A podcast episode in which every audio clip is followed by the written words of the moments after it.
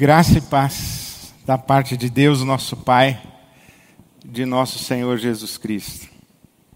Onde você estiver, quando você estiver, que o sopro do Espírito de Deus seja sobre a sua vida, sobre a sua casa, enche o seu coração de paz, de alegria, de amor, esse fruto bendito do Espírito Santo. Onde você estiver, quando você estiver. Hoje estamos juntos mais uma vez para lembrar a morte de nosso Senhor Jesus Cristo. É um domingo de celebração da Eucaristia, celebração da comunhão, celebração da ceia em memória de nosso Senhor Jesus Cristo. Essa semana eu recebi uma mensagem de alguém que perguntou por que foi necessário Jesus morrer. Essa mensagem me chegou como uma angústia de alguém que diz: eu não entendo por que Jesus precisou morrer na cruz e ser castigado no meu lugar. Por que ele precisou morrer e por que não fui eu que morri? Por que Jesus foi castigado para me livrar do meu pecado? O pecado era meu, não era dele. Por que Jesus precisou morrer na cruz? Não bastava Deus dizer que nos perdoava, e assim nós nos consertaríamos, nós buscaríamos um outro caminho. Não bastava isso, foi realmente necessário que Jesus morresse na cruz. Por que Deus precisou castigar o seu Filho no nosso lugar? Por que Deus precisou derramar a sua ira sobre Jesus? Eu realmente sou interpelado por essas perguntas, elas me tocam, porque de fato, esta ideia de um Deus que pune, que castiga, que impõe um flagelo sobre o seu Filho, isto não parece ser um gesto de amor, um ato de amor. Esse Deus parece ser um Deus que não é tão amoroso, ele é muito mais um Deus legal, um Deus da ordem, da legalidade, da lei, que exige o cumprimento da lei e faz isso sobre seu Filho, contra seu Filho, ainda que em nosso favor, mas ele faz isso contra seu Filho, impõe, impõe sobre seu Filho esse padecimento e esse castigo e esse flagelo. Então, realmente, essa é uma imagem agressiva. Essa é uma imagem que fere as nossas sensibilidades. A ideia de que Deus faz com o seu Filho aquilo que nós provavelmente não faríamos com os nossos filhos. Nós não teríamos coragem de fazer com os nossos filhos, até porque não parece justo fazer isso.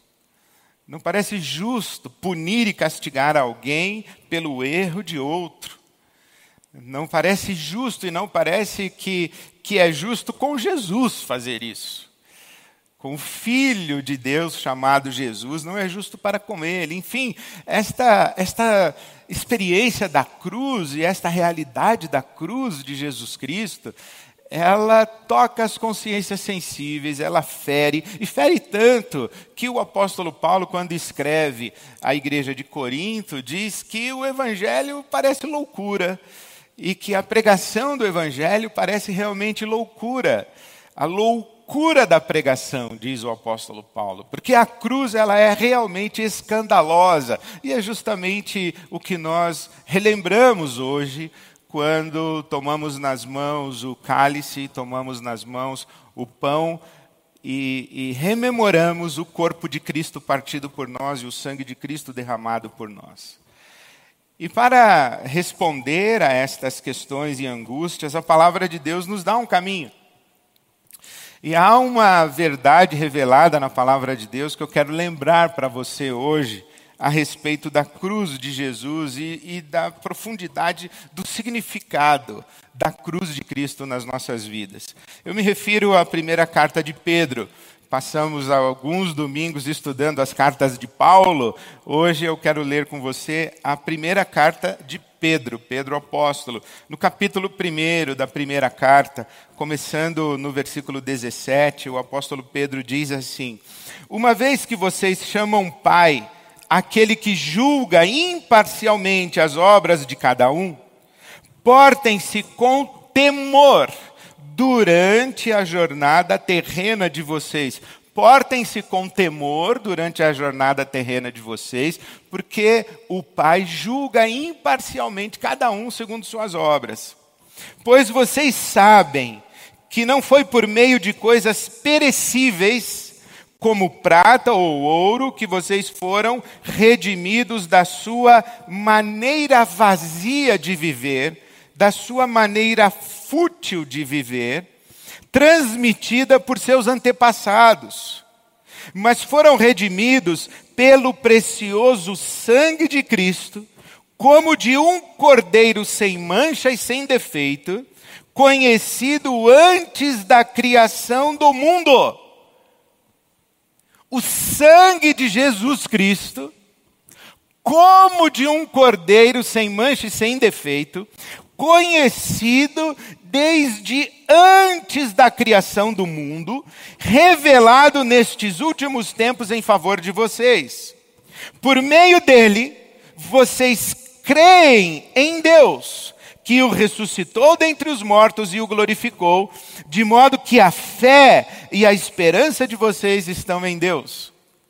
Esta expressão e esta revelação do Evangelho, da Palavra de Deus, de que Jesus Cristo é como um cordeiro conhecido desde antes da fundação do mundo, antes da criação do mundo, é uma revelação extraordinária do Evangelho.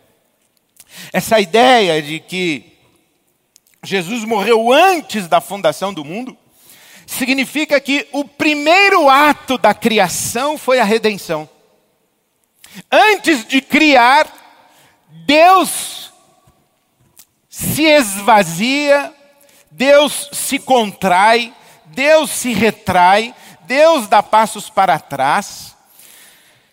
E antes de criar, Deus se dispõe a morrer. Primeiro veio a cruz, depois veio o mundo.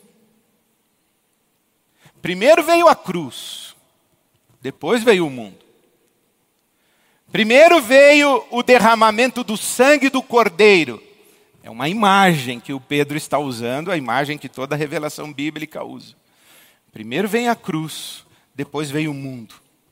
O primeiro ato da criação foi a própria redenção. E é claro, a gente pode olhar para a cruz como um castigo, como uma punição.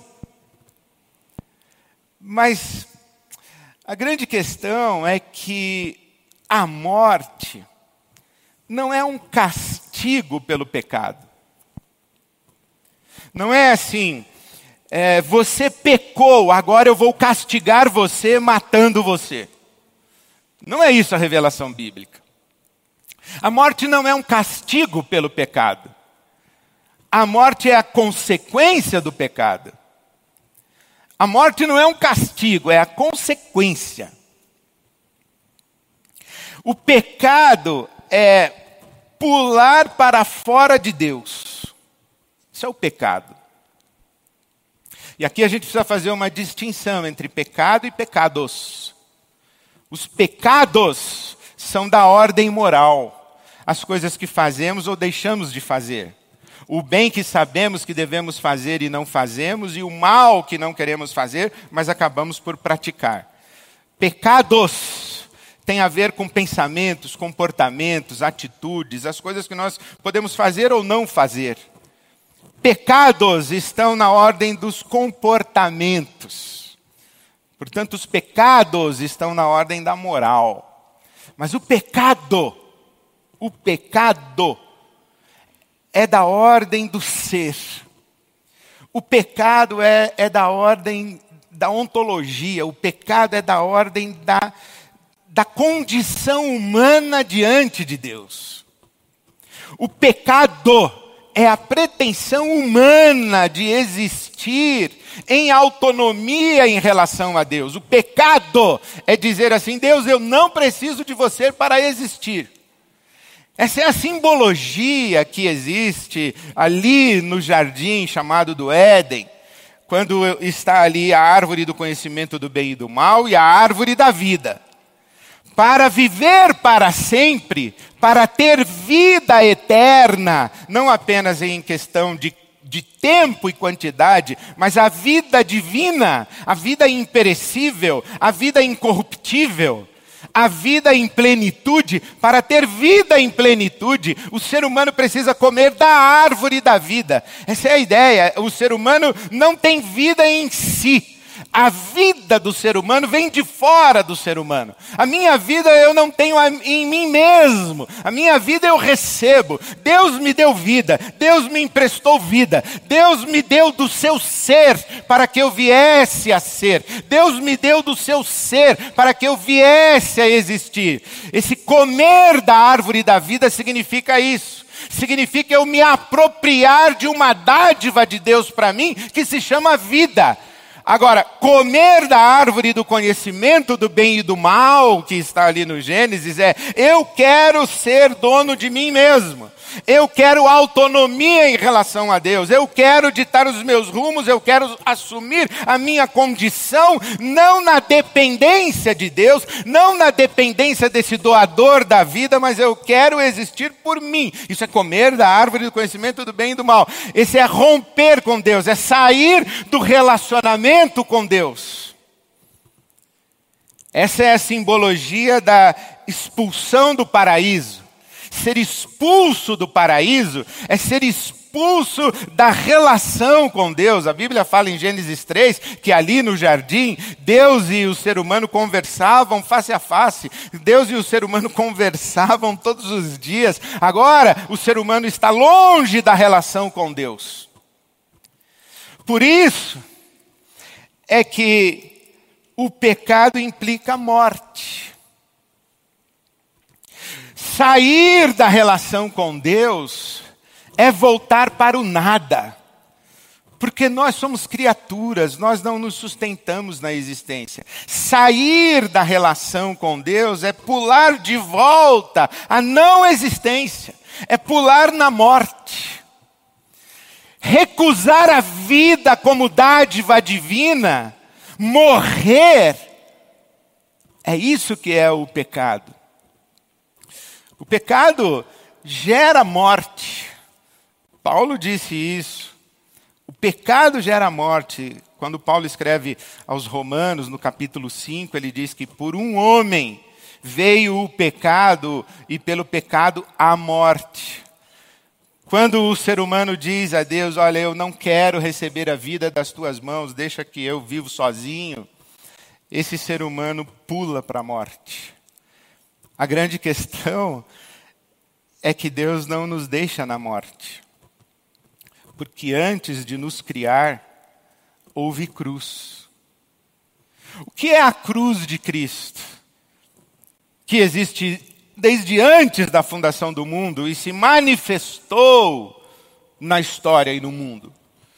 Esse Jesus de Nazaré que morre na cruz é a expressão na história, no tempo, no mundo, de algo que acontece antes da fundação do mundo. O que é essa cruz que acontece antes da fundação do mundo? É Deus dando um passo para trás, para que o ser humano pudesse pular para fora do relacionamento com Ele, sem cair fora dele. Se Deus ocupa todo o espaço e eu pulo para fora de Deus, eu pulo para a morte, eu pulo para o nada, porque fora de Deus nada é e nada há. Mas o que Deus faz? Deus dá passos para trás, de modo que eu saio da relação com Ele e caio dentro dele ainda.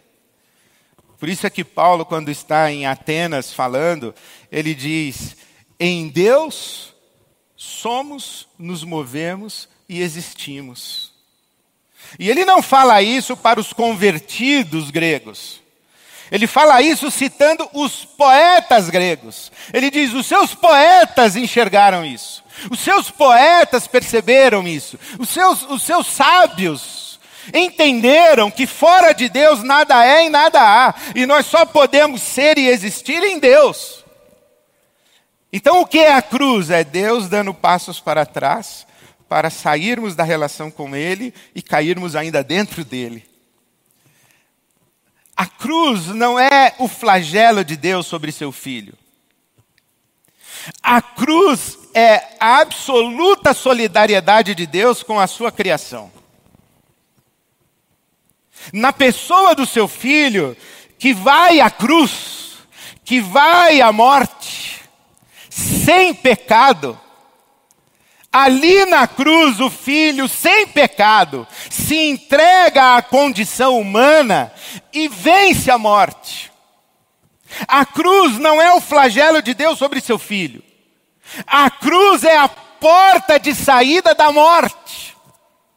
A cruz, e isso os sábios cristãos dizem desde muito tempo, desde o 3º século, eles dizem que a cruz, essa haste vertical da cruz, representa tanto o descenso do verbo divino, o verbo que desce, que mergulha na condição humana e mergulha na morte, como também a ascensão do verbo divino. Não apenas a haste que está fincada na terra, quando Deus, na figura de seu filho e na pessoa de seu filho, assume plenamente a condição humana e mergulha na condição humana e mergulha na morte. Esse Adão, esse nosso antepassado, é isso que o Pedro está dizendo, que nós herdamos esta vacuidade, esse nada, nós herdamos dos nossos antepassados, mas foi Jesus quem, mergulhando nesse vazio, nessa vacuidade, identificando-se radicalmente com o Adão, o que disse não para Deus, Jesus diz assim, eu vou aí no seu lugar. Eu vou até você, eu finco os meus pés na terra, eu desço, eu vou ao seu encontro. Mas ao mesmo tempo que vou ao seu encontro, eu venço a morte. Então, na cruz, Jesus não morre, na cruz, Jesus vence a morte ao morrer. Por quê? Porque é isso que Pedro diz, olha como a Bíblia Sagrada é extraordinária. Aqui na carta de Pedro, Pedro repete praticamente aquilo que disse no Pentecostes, Atos capítulo 2. No seu sermão no Pentecostes, o Pedro diz assim, olha, Jesus foi ressuscitado por Deus porque a morte não pôde retê-lo. E por que a morte não pôde reter? Porque a morte é consequência de pecado, e aquele que não tem pecado não pode morrer. Morre, ressuscita, e quantas vezes sem pecado Jesus morresse, tantas vezes seria ressuscitado por Deus o Pai, porque a morte é consequência de pecado. Jesus não tem pecado, então Jesus se identifica com a humanidade, mergulha na morte, mas vence a morte. A cruz não é o flagelo de Deus sobre seu filho. A cruz é a absoluta solidariedade de Deus na pessoa do filho, a condição finita, vazia, mortal desse ser humano que disse não para Deus. Por isso é que na Bíblia Sagrada se diz que tem o primeiro homem e o segundo homem. Eu estou citando Coríntios capítulo 15, Romanos capítulo 5. Tem o primeiro homem e o segundo homem. O primeiro Adão e o último Adão. Olha que interessante isso. Jesus é ao mesmo tempo o último Adão, porque se identifica com a vacuidade, a finitude, a condição humana em plenitude. Então Jesus é filho de Adão. Quando você pega os evangelhos, que são os hagiógrafos de Jesus, um diz que Jesus é filho de Deus, é João, é o verbo divino. Um diz que Jesus é filho de Davi, é Mateus. Mas Lucas diz que Jesus é filho do homem. Jesus é o filho do homem, que se identifica com o ser humano e mergulha na condição humana. Mas também Jesus é o segundo homem. Se existe um ser humano que disse não para Deus, existe um ser humano que disse sim para Deus. Jesus é este ser humano que diz sim para Deus. Jesus é este ser humano que, ao dizer sim para Deus, se expõe em absoluta e radical obediência ao seu Pai e sofre as plenas consequências da humanidade adâmica. E qual é a plena consequência da humanidade adâmica? É morrer. Porque Adão não apenas é um morto, ele é um assassino. Adão não apenas é um morto, ele é um matador. Adão é aquele que mata Deus e mata tudo que representa Deus. Esse é Adão. Ele diz não para Deus porque tudo quanto ele sabe é dizer sim apenas para si mesmo. Jesus não, Jesus é o segundo homem. Jesus é o Filho de Deus que diz sim para Deus. Adão é aquele que ora, não a tua vontade, mas a minha vontade. Jesus é aquele que ora, não a minha vontade, mas a tua vontade. Então, quando Jesus vem e vem à cruz, ele mergulha na morte e sai do outro lado na vida, porque a morte não pode retê-lo. A cruz é a porta de saída da morte, do medo da morte, disse o autor da carta aos Hebreus. Que Jesus morreu para libertar todos aqueles que estavam escravizados pelo medo da morte. Jesus vence a morte. Hebreus 2,14. Jesus vence a morte. A cruz é a porta de saída para o medo de Deus e do juízo de Deus. Quando é que Deus vai me punir? Quando é que Deus vai me castigar? Quando é que Deus vai cobrar a minha rebeldia? Quando é que Deus vai me entregar às consequências plenas do meu pecado? A cruz de Cristo diz, nunca. Porque o Cristo morreu e ressuscitou. E assim, diz o apóstolo Paulo em Romanos capítulo 5, como por um homem entrou no mundo o pecado e a morte, também por um homem entrou a redenção e a vida. A cruz não é um instrumento de flagelo de Deus sobre seu filho. A cruz é Deus assumindo de maneira radicalmente solidária a condição humana, expondo-se ao Adão, que morto mata. E ao expor-se dessa maneira, vence a morte e inclusive redime Adão. É por isso que Jesus, ao morrer, diz, Pai, tem misericórdia, perdoa, eles não sabem o que eles estão fazendo. Jesus se expõe à morte e vence a morte. Jesus redime, é isso que Pedro está dizendo, que foi pelo sangue de Jesus que nós fomos redimidos da nossa vazia maneira de viver, da nossa vã maneira de viver, porque Deus o ressuscitou dos mortos. A cruz é isso, por isso que há um teólogo do terceiro século, chamado Hipólito. Hipólito, no terceiro século, disse uma coisa muito linda. Ele disse que a cruz de Cristo é a árvore da vida, plantada no Monte Calvário. A cruz de Cristo é a árvore da vida plantada no Monte Calvário. Se ali, no jardim do Éden, no Gênesis, o ser humano se apropria da árvore do conhecimento do bem e do mal, a árvore da autonomia humana em relação a Deus. Se ali, naquela árvore do conhecimento do bem e do mal, o ser humano diz não para Deus e sim para si mesmo, ali, no Monte Calvário, na cruz de Cristo, está a árvore da vida, onde o ser humano, Jesus, diz não para si mesmo, e diz sim para Deus.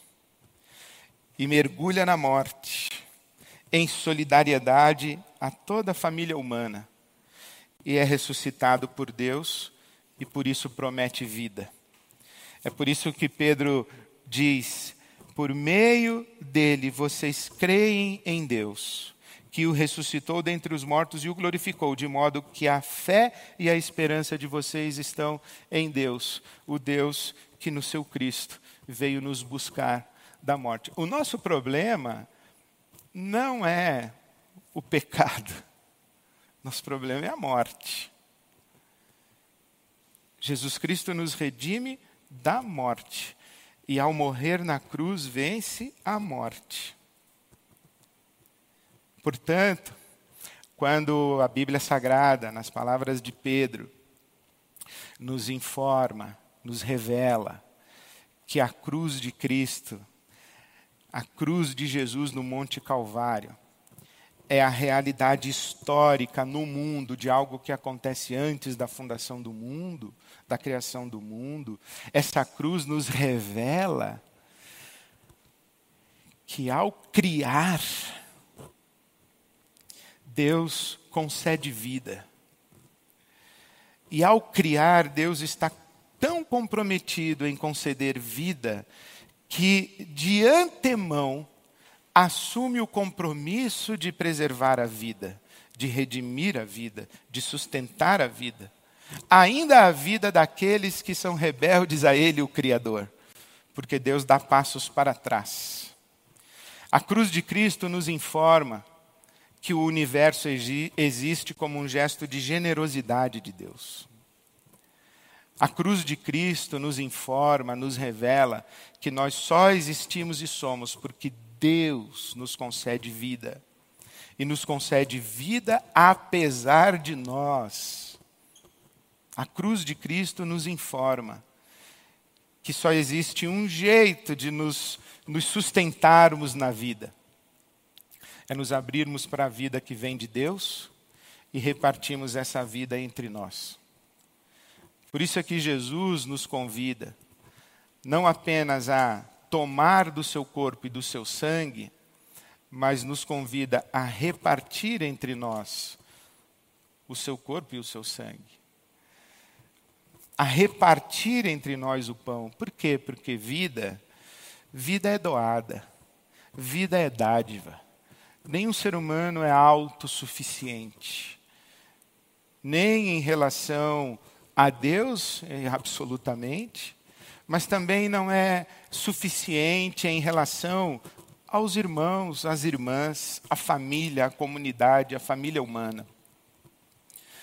Por isso é que a cruz de Cristo nos informa, a cruz de Cristo nos revela. Deus deu vida, Deus se comprometeu em sustentar a vida, Deus devolveu a vida. E Deus nos chama não apenas para desfrutar da vida, mas nos chama a repartir a vida, a permitir que o fluxo da vida corra entre nós. Que o fluxo da vida corra de maneira generosa, solidária, compassiva, misericordiosa, graciosa. Esse fluxo da vida que faz de todos nós irmãos e irmãs.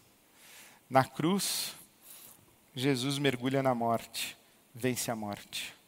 A cruz é a árvore da vida plantada no Monte Calvário. E eu queria convidar você a comer desse fruto, fruto da vida, que é o corpo e o sangue de Jesus. O Senhor da vida, o Criador da vida, o sustentador da vida, o doador da vida, o redentor da vida. Então eu convido você a se aproximar da mesa de Jesus e participarmos juntos do fruto da árvore da vida, que é Jesus Cristo, nosso Senhor.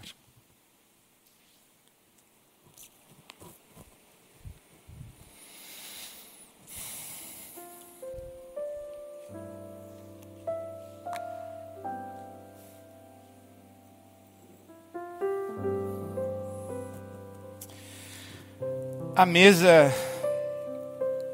de Jesus é a mesa de comunhão. A mesa de Jesus é a mesa onde nós estamos juntos como irmãos e irmãs.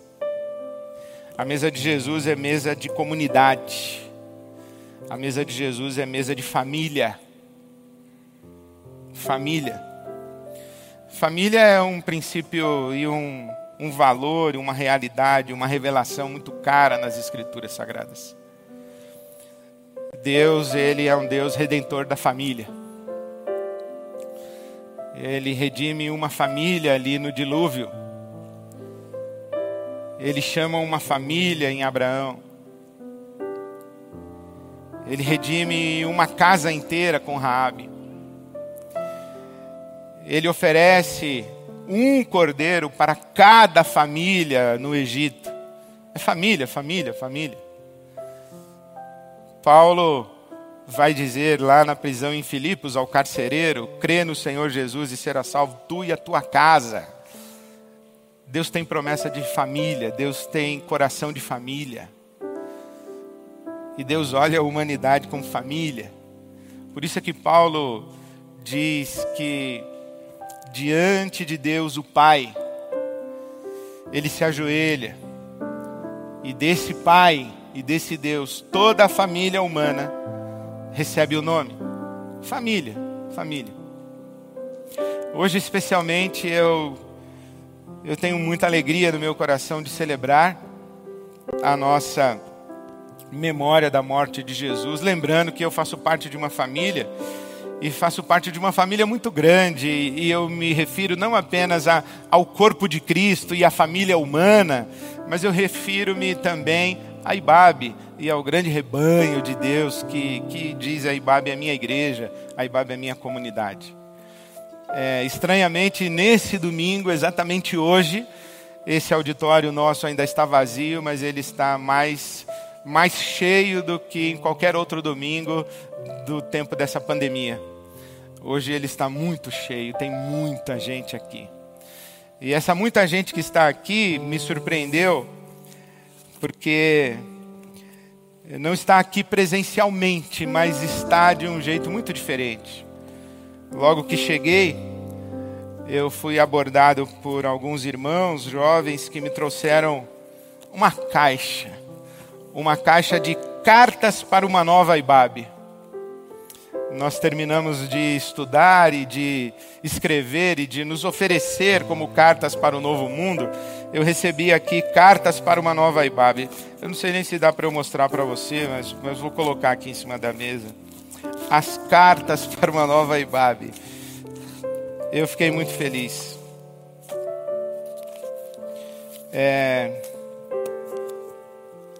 Eu imagino que talvez você também quisesse mandar uma carta para uma nova IBAB. Todos os envelopes têm a hashtag IBAB junta. Não acaba de carta. Tudo isso aqui.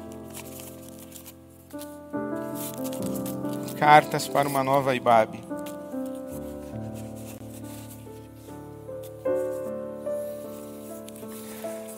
Estamos juntos.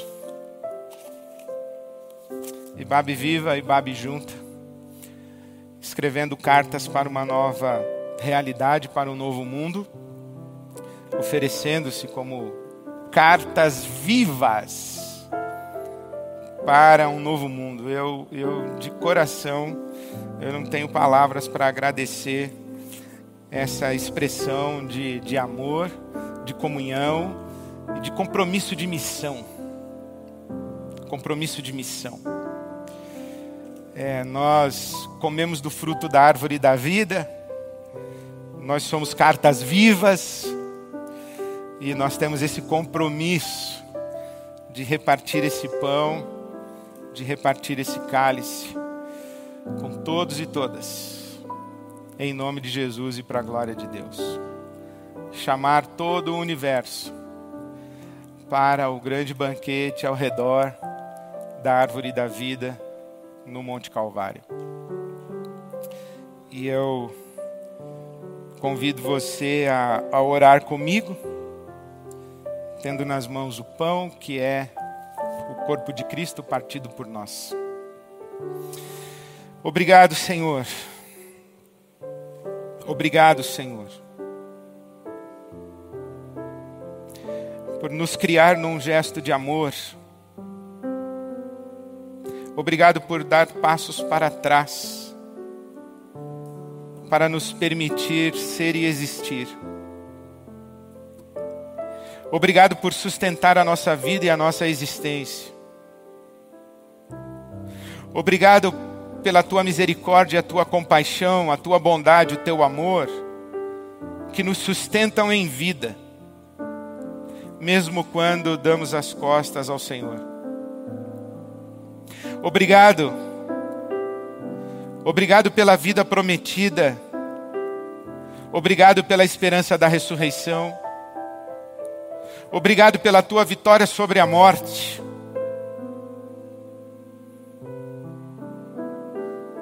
E obrigado, porque em Ti também vencemos a morte. Obrigado pelo Teu corpo partido, mas obrigado pelo pão distribuído, formando mesa de comunhão.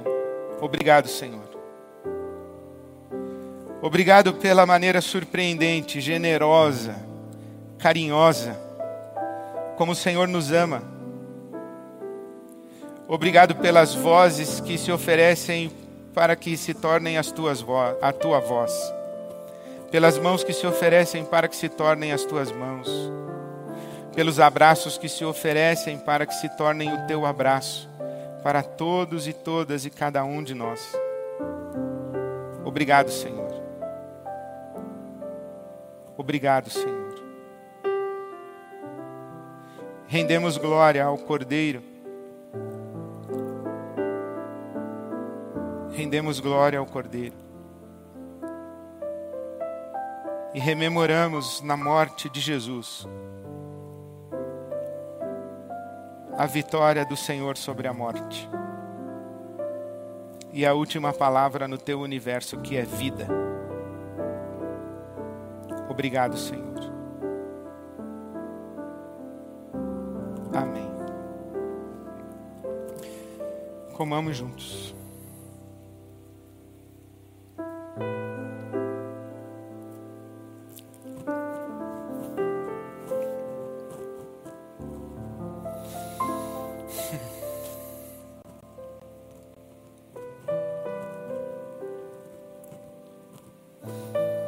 A cruz revela bastante coisa. A cruz nos diz muita coisa.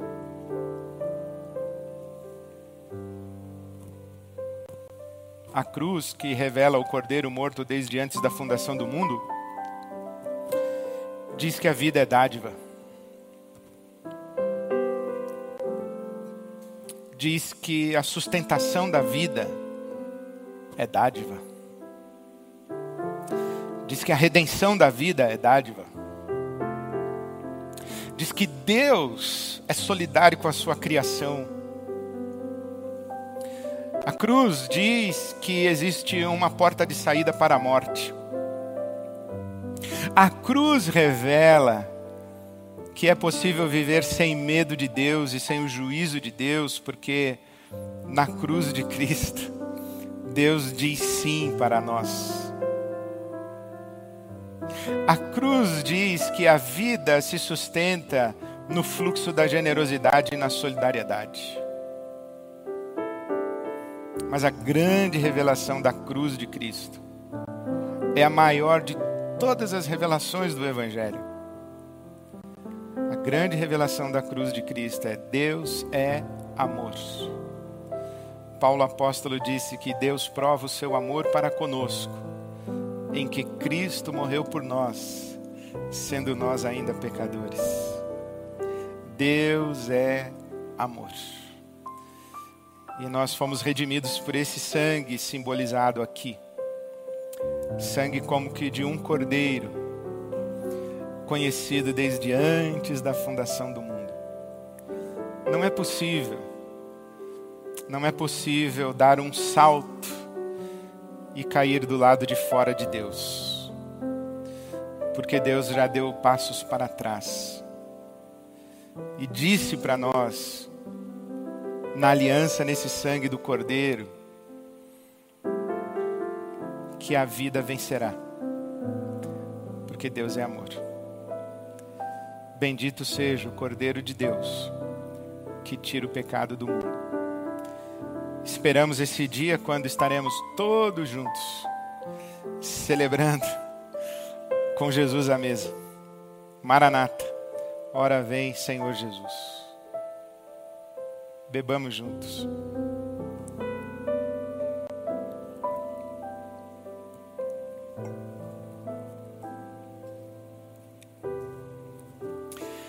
Que a maravilhosa graça de nosso Senhor Jesus Cristo, o amor de Deus, nosso Pai, a comunhão e a doce companhia do Espírito Santo sejam com você, com a sua casa, com todo o povo de Deus e com toda a família humana espalhada na terra.